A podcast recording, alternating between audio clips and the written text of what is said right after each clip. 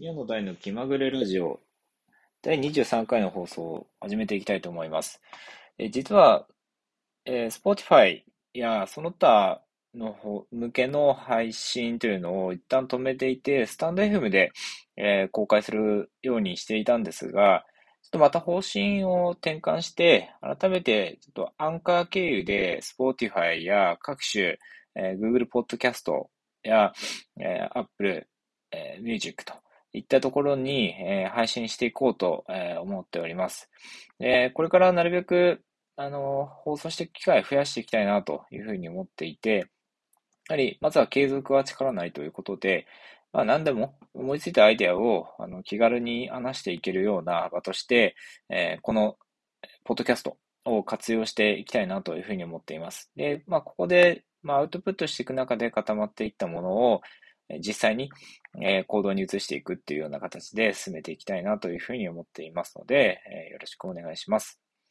で、第23回の今回は副業アイデアでボツになった話を2つほどというタイトルで話していきたいと思います。で、まあ、この、あ、そもそもですね、この宮野大の気まぐれラジオという放送自体は、宮野大が日常のあれやこれやを気まぐれにお話ししていく番組ですと。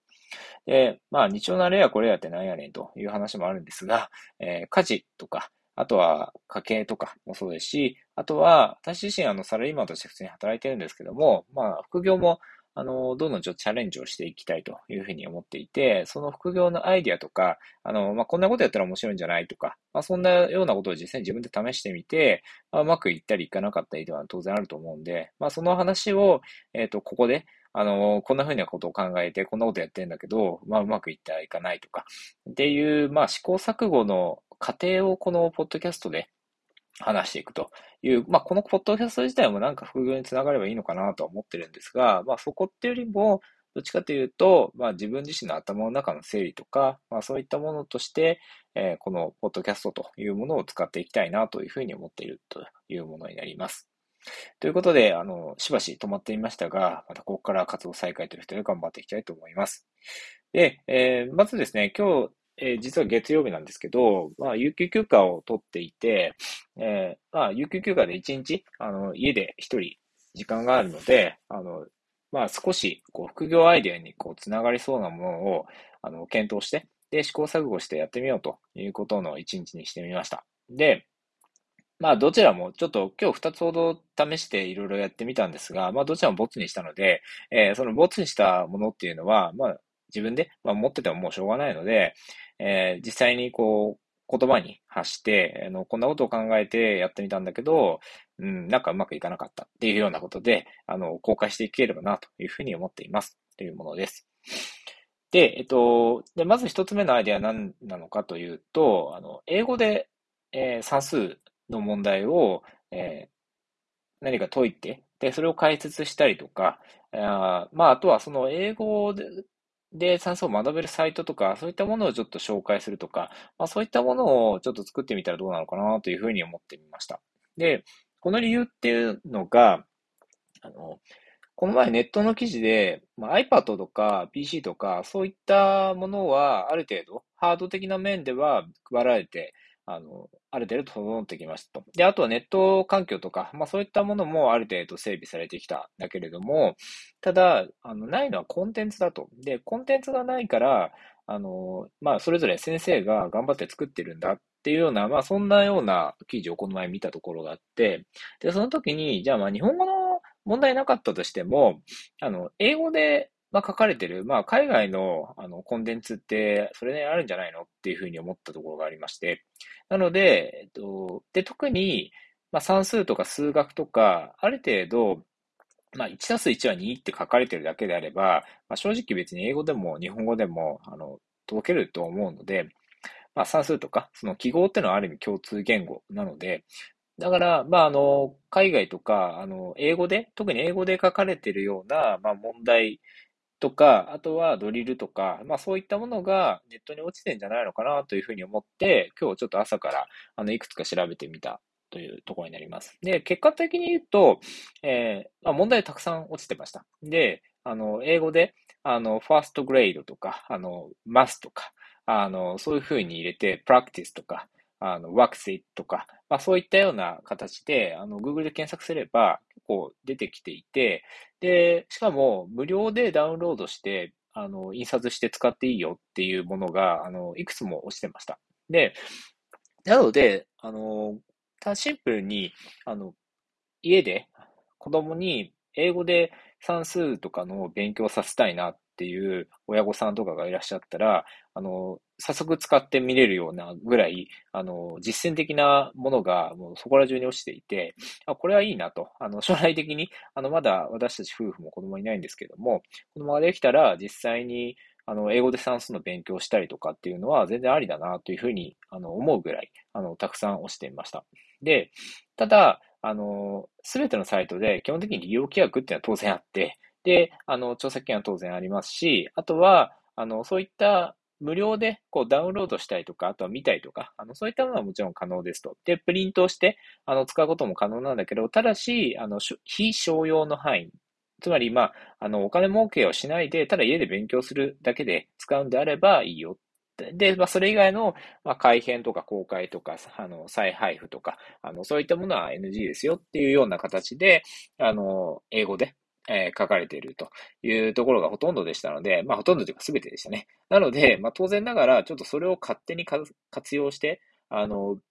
他の人に、こう、解説して動画を上げるとか、あの、文章で書いて、あの、何か上げるとか、そういったことをやってはいかんでよという話だったので、まあ、これちょっと使えないなと思って、あの、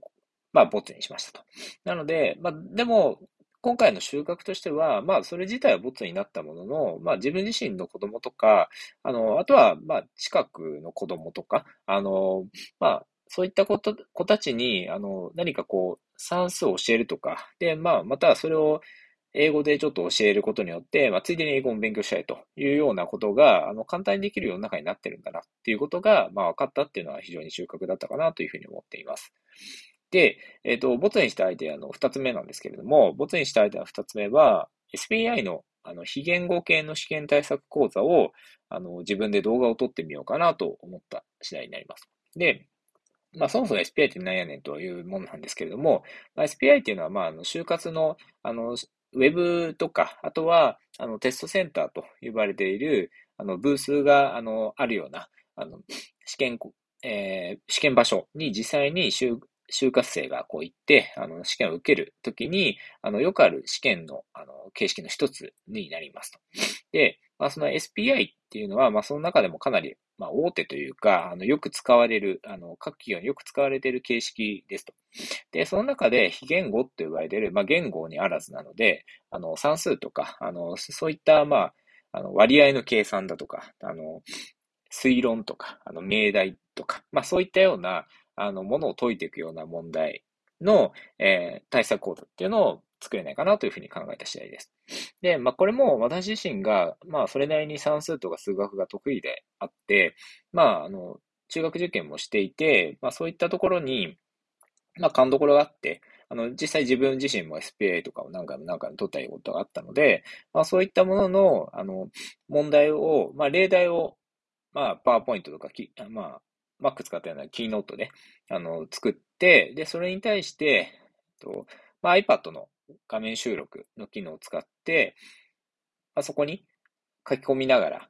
動画を撮って、まあ、音声も撮って、で、えー、その撮ったものを講座として YouTube に発表するというようなことができないかなというふうに思ったんですけれども、まあ、それも実際に、あの、問題作って、収録するところまでは行ったんですが、まあ、実際にちょっとできたもののクオリティっていうのがあまりにもちょっと低くて、で、まあ、その原因としてはいくつかあるんですけれども、まあ、自分自身の、まあ、知識というか、あの、もちろん問題を答えるっていうこと自体は当然できるし、まあ、それを素早く解くこともできるんですけど、ただ、まあ、それを実際に公開するレベルにはちょっと至っていないなっていうところに、まあ、思い当たったと。なので、まあ、あの、近くの子供と、あ、近くの子供というか、近くの大学生とか、相談に乗ってきてくれた大学生に教えるレベルであればいいんだけれども、あの、ただこれを一般に公開したときに、まあ、5万人、10万人、15万人の大学生すべてに、あの、これが使えるのかとか、これを公開して、あの、ちゃんと学んでもらえるコンテンツになってるのかっていう観点で言うと、それはちょっと違うなというふうに、あの、感じましたなので、もちろん、あの、ブラッシュアップしたりとか、あの、作り直して、もっとしっかり、あの、